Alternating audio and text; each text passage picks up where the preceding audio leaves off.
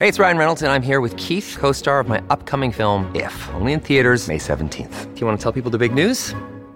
All right, I'll do it. Sign up now and you'll get unlimited for $15 a month and six months of Paramount Plus Essential Plan on us. Mintmobile.com slash switch. Upfront payment of $45 equivalent to $15 per month. Unlimited over 40 gigabytes per month. Face lower speeds. Videos at 480p. Active Mint customers by 531.24 get six months of Paramount Plus Essential Plan. Auto renews after six months. Offer ends May 31st, 2024. Separate Paramount Plus registration required. Terms and conditions apply if rated PG. This episode is brought to you by Reese's Peanut Butter Cups. In breaking news, leading scientists worldwide are conducting experiments to determine if Reese's Peanut Butter Cups are the perfect combination of peanut butter and chocolate. However, it appears the study was inconclusive, as the scientists couldn't help but eat all the Reese's. Because when you want something sweet, you can't do better than Reese's. Find Reese's now at a store near you. This content may not be suitable for all ages. Listener discretion is advised.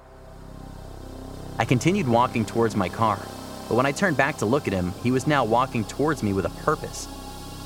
I froze. You're on private militia property and trespassers get shot. I turned my head to see Laura shaking and growling like some sort of wild animal. From Disturbed Media, join your host, Chad, for true tales of horror, bizarre happenings, and unexplainable events. This is Disturbed.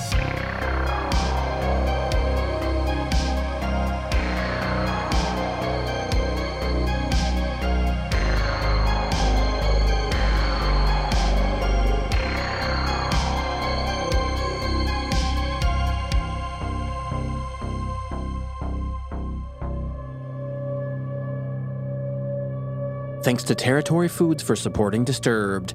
Territory is a chef driven marketplace of sustainably sourced, nutritionally dense, ready to eat meals. To save $75 across your first three orders and get free shipping, go to territoryfoods.com and use promo code DISTURBED. Welcome back in, everyone, and thanks for joining me. Today, I'm bringing you four true, horrifying tales that you won't want to miss. So sit back and listen close as we dive into the horror.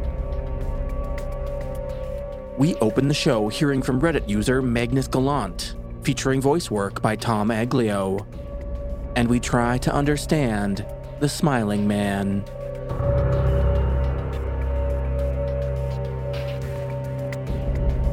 A couple years ago, one of my closest friends relocated cross country with his longtime girlfriend to work a job he couldn't refuse. Only issue he had was that he did not want to fly his dogs out with him when they made the move since they'd be staying in a hotel for the first month. He was also a bit reticent to fly them out due to health concerns for both pets. By the time he located a home to rent, he was missing his furry buddies and made the request of his sister, another close friend, and myself to drive them to him in LA. Now, we are Chicago folks, so the trip would be a long one. However, with the three of us to foot the near 30 hour drive, it would be a piece of cake. We left early and drove long hours.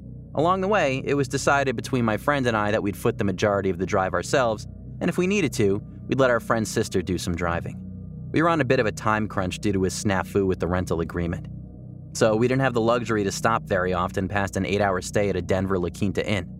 As for the journey itself, it was relatively smooth, barring getting pulled over right before entering Utah for driving for two miles in the left lane of an empty highway.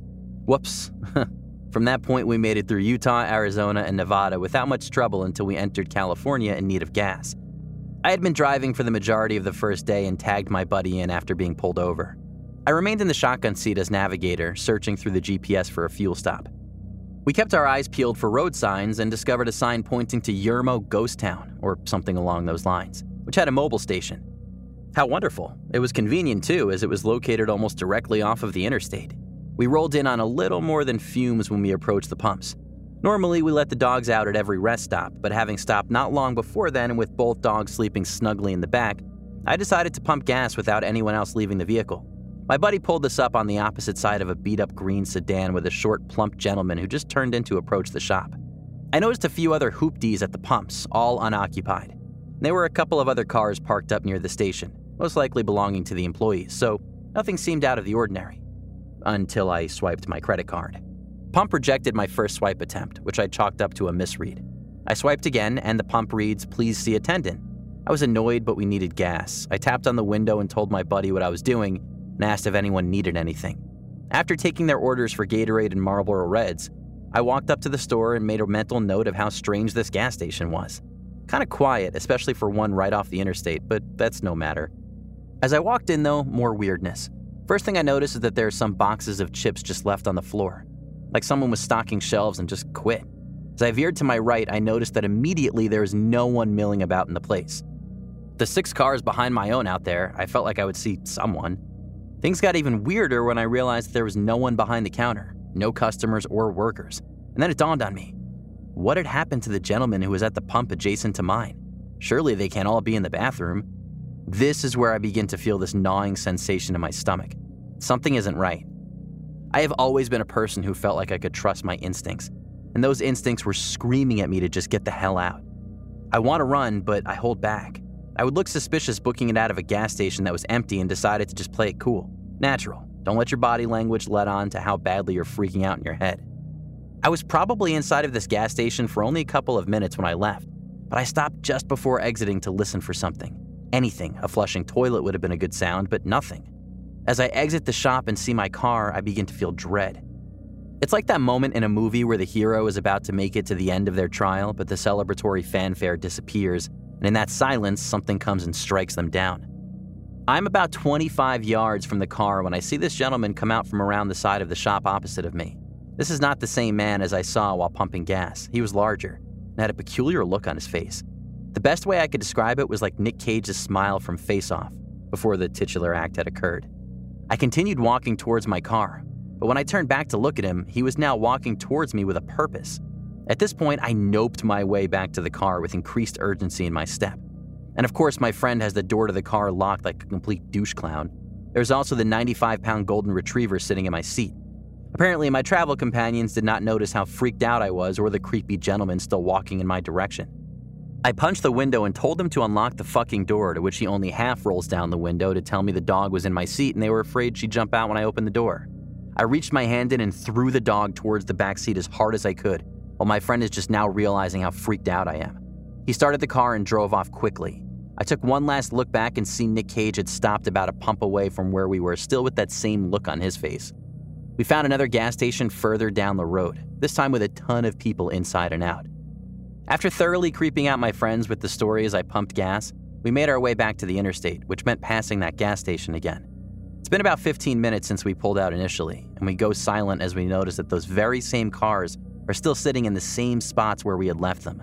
After thoroughly freaking out for a few miles, I received a phone call from my credit card company about a $100 charge at a Mobil station. The lady on the phone was really helpful in fixing the situation for me and was as entirely creeped out by the situation as we were. In the end, we made it to LA and had a great vacation. But it still bothers me as to what the hell was going on at this little gas station off the highway. What the hell was that smiling man's story? So, crazy smiling man and whoever else was lying in wait at the Yermo Ghost Town exit Mobil station, let's not meet.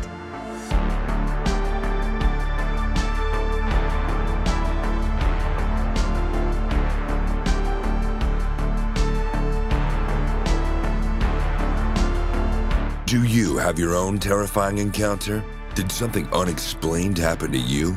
Let us know and get featured on the podcast. Email my story at disturbedpodcast.com.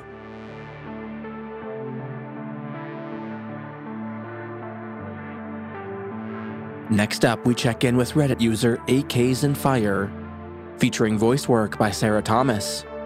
And we're on the run from an armed militia.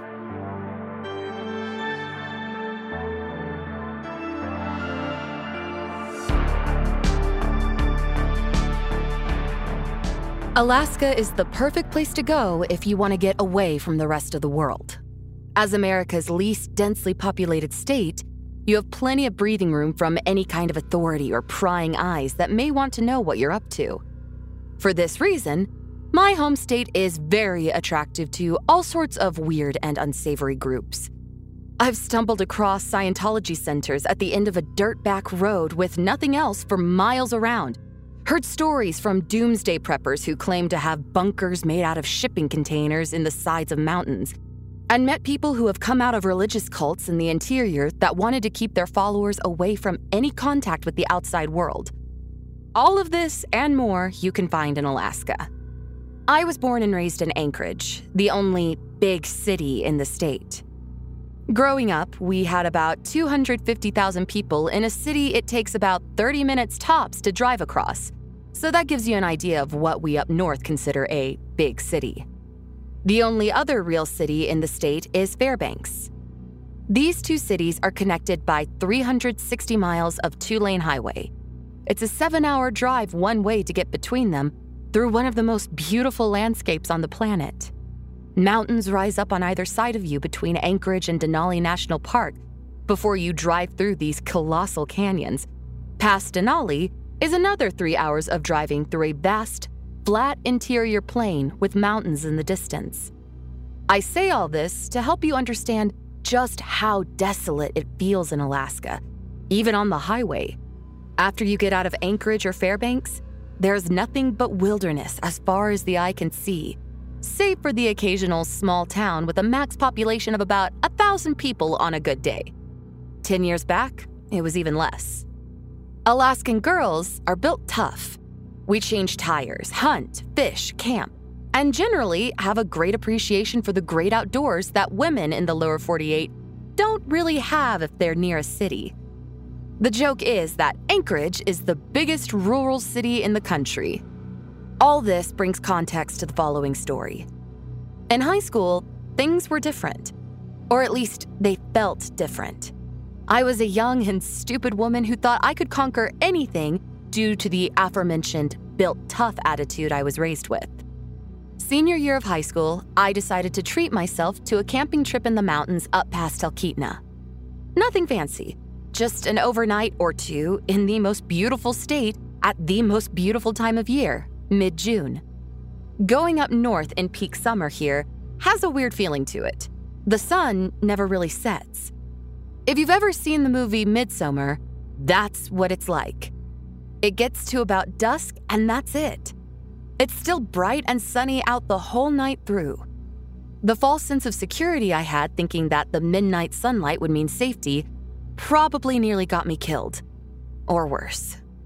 My second mistake was not telling anyone where I was going. I just packed up for my trip, stopped at Subway for lunch, and headed out into the great beyond. The drive was fine. A solid two and a half hours of driving north along the highway took up most of the afternoon as I jammed out to the greatest hits from the radio on Cool 97.3. After you get through the Mat-Su Valley, you get into the mountains again. Tall spruce and evergreen trees line the road on both sides, with the occasional empty space where there's been some clear cut logging. All of this gives you a sense that, while you're out in the wilderness, you are still connected to civilization in some way. This led me to my biggest mistake not staying at a state park campground. I was in high school with only a part time job and didn't want to pay the $15 overnight camp fee and was too scared to risk the fine. So I found a spot that looked good and pulled off the road. The map I got from my dad said there was an old mining site up a nearby mountain, so I decided that would be the best spot to head to for an overnight. My logic must have been that it was badass to spend a night in a mining ghost town or something. Pulled off the road, packed up my backpack, put on some bug spray, grabbed my map and compass, and started off into the woods. Now, this hadn't been the first time I had done this. I've been on wilderness backpacking trips on my own with my dad through my childhood. I knew my orientation skills and had taken some wilderness survival courses at camp. I wasn't just some dumb blonde wandering off into the woods with no idea of where I was. Or so I thought. A solid 45 minute hike up into the hills, and I finally made it to where the old mining camp was supposed to be. There was nothing there. Just an old concrete foundation with some holes in it and nothing else. I was very disappointed, but unsurprised at the outcome. I set up camp off in the woods and set to building a fire for dinner on the concrete slab. Here, you're supposed to set up cooking a ways off from your camp, just in case bears are nosy. Last thing you want is a 1,300 pound grizzly poking his nose in your tent wondering why you smell like Campbell's soup and s'mores. By this time, it was getting late, about 10 p.m., but the sun was still high in the sky, and by the time dinner was over, it was nearly 11. I was starving and dug in. About an hour later, it was about as dark as it was going to get, so I hunkered down in my tent for the night, confident that the overgrowth was private enough for whatever animals might come out around then. I woke up to voices in the distance and slow moving crashing through the underbrush. My first thought was hunters. My dad and I had run into a few on some campouts, so this wasn't uncommon. I relaxed and figured they would just pass through without incident and closed my eyes again. That's when they found my fire pit. A man's voice cried out into the brightish forest Who the fuck is camping on our property? I froze. I knew I had fucked up. So I was getting up, grabbing my purse, and putting on my shoes so I could go apologize before I heard the man again. When we find you, you're fucking dead. You're on private militia property and trespassers get shot. That's when the whole situation changed. I didn't know what to do. I couldn't just pack up my tent and shit with some armed guy lurking around. I carefully put on my shoes, put my keys in my purse, and slunk away into the underbrush as quietly as I could. My thought was to slip away, wait until they got bored and left, then go back, pack up, and leave. I spent 20 minutes hunkered behind a log in the woods, barely in earshot before I heard a second voice calling for the others. They had found my tent and were tearing it apart, going through my stuff. I heard one voice shout out, Bed's still warm, and Trespasser's a chick. She left her underwear. The first man shouted out, Okay, fan out and find her. Bitch thinks she can trespass, then there's gonna be hell to pay. At that point, I wasn't concerned that I had left my spare change of underwear in my bag or that these creeps had found it. I just needed to get out of there. Quietly, I made my way down the mountain for a good 30 minutes, tiptoeing and taking care not to step on twigs or make a ruckus. After the rustling and shouting of the men had faded quite a bit, I set bucket and booked it as fast as I could in the midnight sun down the hills. I tripped and fell and got scraped up more times than I'd care to remember. Finally, I made it back to the road, but much to my horror, there was no car. I knew I had come out up or down the road from where I had been. I couldn't quite remember where I was at the time, but picked a direction and started walking. I rounded a corner on the road and saw my car, and the two men standing beside it. They were armed and dressed in surplus military gear. I hid in the brush on the side of the road and watched. A while later, several more men appeared from the trail I had taken. They dumped all of my stuff next to my car, hopped back on their ATVs, and drove off. I went up to my car, careful not to be seen, and found a note on my dashboard. It read something like If we ever catch you on our property again, we won't hesitate to use force. Consider this a warning. I went back to start loading stuff into my car and noticed what they had done. They cut up or destroyed all of my gear, probably as a punishment for trespassing. Honestly, I'm thankful they did that because I'm grateful I didn't get shot. Ever since then, I have taken great care to camp only in designated camping areas. To the weird Alaskan militia group, I know you weren't actually going to kill me, but nevertheless, let's not meet.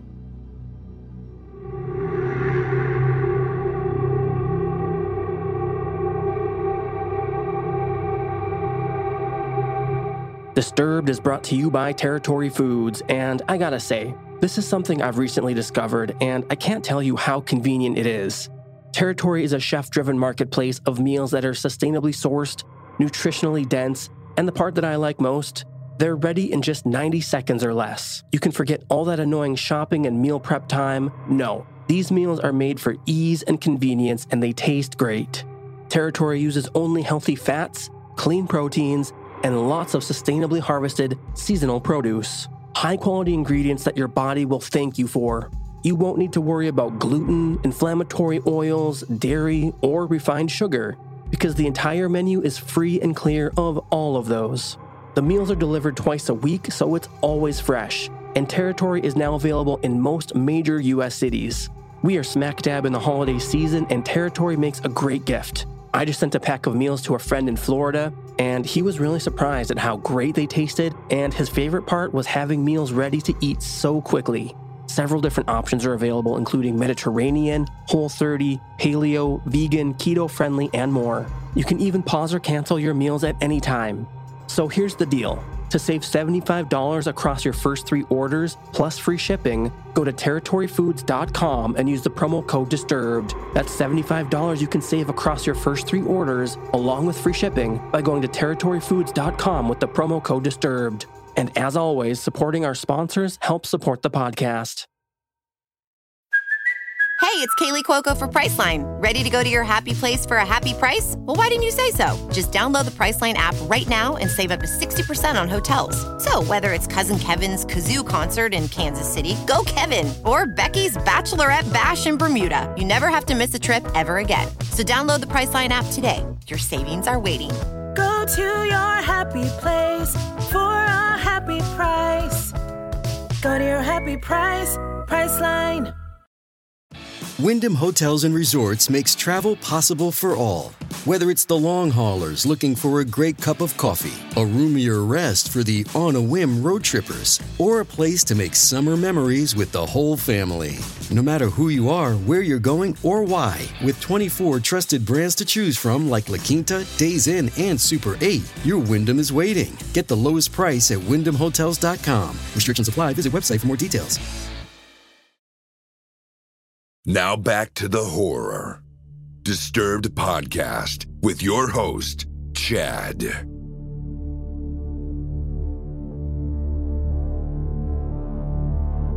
Up next is an email submission from Raise All, featuring voice work by Tanya Eby, and we take a walk through the forest.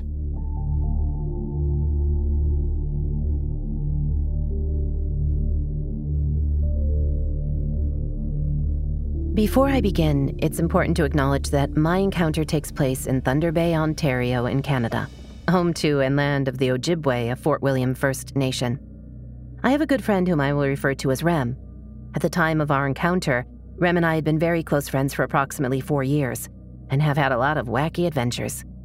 She was not above toting us around in her parents' van as we blasted Meat Loaf at obnoxiously high volumes with the windows down, cruising the streets of our city. We met and became friends in Winnipeg, Manitoba, which is also located in Canada. If you know anything about Canada and its horrifying history of European colonization, you will know that the First Nations peoples are victims of mass genocide. I refuse to use the phrase attempted genocide because the continued erasure of this culture's rich history is an ongoing homicide against these people, their stories, and their spiritual practices. My story begins in September of 2018. Rem had just moved the next province over in the spring of 2017 to live with her partner, Dan, who was born and raised in Thunder Bay. Naturally, I missed her terribly and was quick to arrange a visit to more or less just be in her presence. While I was there, I enjoyed the company of Rem, Dan, and Rem's tattoo artist friend, Mo. One evening, Mo tattooed one of my own paintings on my arm, and afterward, we smoked weed in her living room and sketched, and I watched Rem and Mo play a video game that I cannot recall at this time. Another evening, Rem made candles to give to loved ones as gifts, and I video called my new partner, who remained in Winnipeg, all the while breathing in cool, fragile air and pacing around under a piercingly illuminated crescent moon. The mood of the entire trip was relatively lighthearted, though at times submitted to a more melancholy feel. Thunder Bay is no stranger to gray skies and light fog, as it is just to the east of Lake Superior, making this type of nuanced characteristic seem par for the course. It was either my second or third day in the city, and Rem, Dan, and myself decided to take advantage of the mild weather and spend the day outside exploring the rivers, springs, and general green space. Needless to say, these surroundings are very comforting to us all, so we were quite pleased to be climbing over jagged rocks and plundering down small embankments all afternoon. Ultimately, we agreed that a walk through the forest would be just what our souls needed to feel nourished. The wooded area was dense, but had clearings where people could either bike or walk down. This particular forest was one that both Rem and Dan were very familiar with and was often visited by them. I was in awe of all the different species of trees, birds, mushrooms, and plants, and was so captivated by the vibrancy of the foliage that I lost myself in taking snapshots of every new moss cloaked log that I could find. The bark of trees proudly displayed brooches of fungi, and the turning leaves shimmered with flecked kisses from the sun.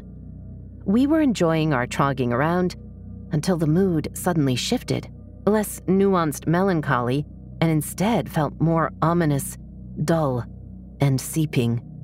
I'll never forget the moment that Rem and I looked at each other, reading each other's chilled expressions. We both heard it at the exact same time. Dan was a little further ahead of us on the trail. We called to him. Yes, he heard it too. The sound was distant and breathy, yet echoed clearly in the spaces between the trees. The sound was distinctly that of some type of wind instrument, though I have never been able to discern which one. I feel the need to emphasize that there was absolutely no one else anywhere in our vicinity, making the sound of the wind instrument at all audible nearly impossible, especially considering how crisply we could all hear it. As our eyes darted around the bristled giants and their brooches and sun kissed leaves, Rem's eyes eventually connected with mine, and she said what I was thinking. We need to leave, now. Though the feeling gradually overcoming us was not what I would consider sinister, it was still not a very pleasant feeling. It felt more like contempt, displeasure that we were there. We didn't run along the path, but instead hurried our steps, as if running would send shockwaves vibrating through the whole forest and throw off Earth's balance entirely. As we picked up the paces, not only could we hear the instrument in the distance, but we could also feel it. The music cloaked us in a translucent blanket of darkness and followed closely behind every step of the way. Rem and I didn't speak, just plugged along the trail instinctively, knowing exactly what each other was experiencing. I remember thinking that this thick, sullen darkness was going to catch up with us and swallow us whole. As this thought manifested, we saw the mouth of the forest up ahead ready to regurgitate us from its gullet. Dan, like a bear leading her cubs to safety, timbered loftily towards the sun laced opening. Upon first impact of our feet meeting concrete on the other side, Rem and I stated at the exact same time, It's lifted. And it had. The music stopped instantly upon us exiting the forest, and the darkness that had stalked us vanished. Rem and I discussed what we had experienced later that evening, and both expressed that we had felt an immense feeling of heaviness and dread being lifted from us as soon as we had left the forest behind. I am no stranger to the spirit realm. It's something that I have been connected to my entire life. This particular experience, however, has always left me feeling sorrowful for the watcher of that forest. I wholeheartedly believe that they don't mean any harm. They are simply protecting their land, a sovereign for every living species that thrives in that forest, a host for every creature who calls it home. Thank you, forest, for allowing us to enjoy your beauty. As for the watcher of the forest, I'm sorry that we'd intruded without being welcomed first. I hope Grandfather Sun shines brightly upon you and Grandmother Moon keeps you well.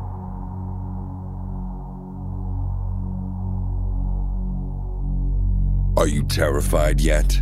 You will be.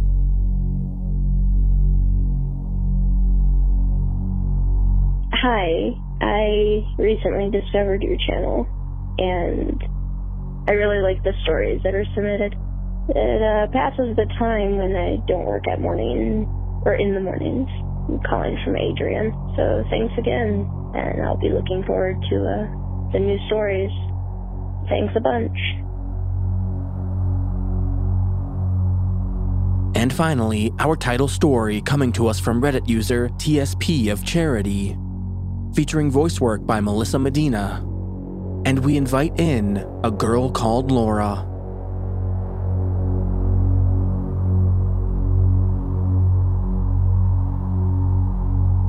When I was 10 years old, I lived in a relatively small town in Texas in a small house with my mom. My mom has always had a very caring heart for those in need. So when my uncle called her one night and told her he ran into a homeless girl at the local park, my mom offered to help her out for a day or so just to get her back on her feet, that sort of thing. When the girl arrived at my house, She said her name was Laura. Laura told us she was 16 at the time. She seemed like a shy girl. When my mother asked what she was doing out on the streets, Laura told us she had been kicked out of her home by her mom because her mom had accused her of sleeping with her boyfriend. Laura told us that allegation wasn't true. She told us her mother's boyfriend was the one who came on to her. My mom gave Laura a place to sleep in the guest bedroom that night. The next day, after breakfast, Laura asked to use my mom's house phone to call her mom to see if she could get some of her things from her mom's house. Laura's mom never answered the phone, and we felt bad for her. As a 10 year old girl, I couldn't imagine what she must have been going through. Later that day, I remember watching TV in the living room and minding my own business, but I could feel someone staring at me. So I turned my head where I felt the gaze. Laura was sending me a glare so cold that if looks could kill, I would have dropped dead. I was confused and a little startled. I turned my head away from her quickly and went back to watching TV, but I could still feel Laura's cold gaze. I couldn't understand what I had done to her to cause her to look at me with such hate. The next day, it happened once more. I was in the kitchen getting a glass of water when I could feel someone looking at me. I turned my head to the side and saw Laura's head peering around the corner at me. Her eyes were dark and laced with hatred. It frightened me, and I felt so confused as to why she was looking at me like this. I didn't want to cause any trouble, so I didn't bring up Laura's death glares to my mother at all. Later that night, my uncle had joined us for dinner. He had stopped by to see how everything was with Laura and if we had any luck finding her a place to live with one of her family members. After dinner, I was washing my plate in the sink when I heard a loud growling sound coming from the dining room. I turned my head to see Laura shaking and growling like some sort of wild animal. My mom and uncle looked disturbed and worried. Laura threw herself onto the floor and began thrashing around and screaming as if she were possessed. I was absolutely terrified. It was a scary thing to witness. I mean, I grew up very religious. My mom and uncle began praying out loud for Laura while I ran to my room and closed the door. And this went on for two hours, but it felt like an eternity of horror. I could hear Laura screaming like a mad woman and, and growling like some sort of deranged beast. I don't think any of us knew exactly what was going on. After my mom and uncle had prayed for Laura for what felt like forever, Laura told us she was free from an evil demon that had taken over her. None of us were sure what had caused her behavior. None of us were sure what had even happened. I peeked my head out of my room to see Laura smiling happily while she curled up on the couch with a blanket. Her eyes opened and she shot a cold glare at me. I quickly closed my bedroom door in fear. I placed a chair in front of my bedroom door and went to sleep. I woke up the next morning by my mom waking me up. She told me that she was taking me out to eat at my favorite restaurant. When I asked her if Laura was going, she gave me a serious expression and spoke. Your uncle's gonna take Laura back to her mom's house. He slept on the couch last night after what happened. He and I were talking when the two of you had gone to sleep, and we pieced together that Laura made the entire performance up last night, she said. She is not stable, and we think she's dangerous. As I heard my mom say those words, relief washed over me. I got dressed and went to the car to go to the restaurant with my mom. When we got into the car, we saw Laura and my uncle getting into his truck with her. Laura looked angry. Her expression was of a child's when you don't give them what they want. She got into my uncle's car and they drove away. I'm 22 now, and I've never forgotten about this horrific incident that happened in my life years ago. After that day, I never saw Laura or heard anything else about her ever again.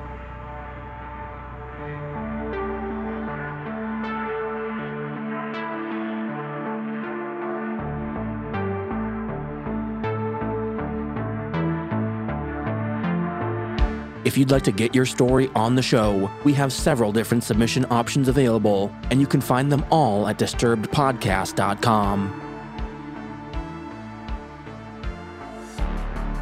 Disturbed is an independent production, funded through advertising and your support. And if you'd like to support the show, you can get early access to our premium feed featuring ad-free listening and bonus episodes. Visit patreon.com slash disturbedpodcast to learn more. And let's shout out our newest supporters Shalina Taylor, Miranda Almendinger, Kenya, David Brown, Melva Brown, Jameer Bradley, and Karen Cooper. Thanks everyone so much for supporting the show.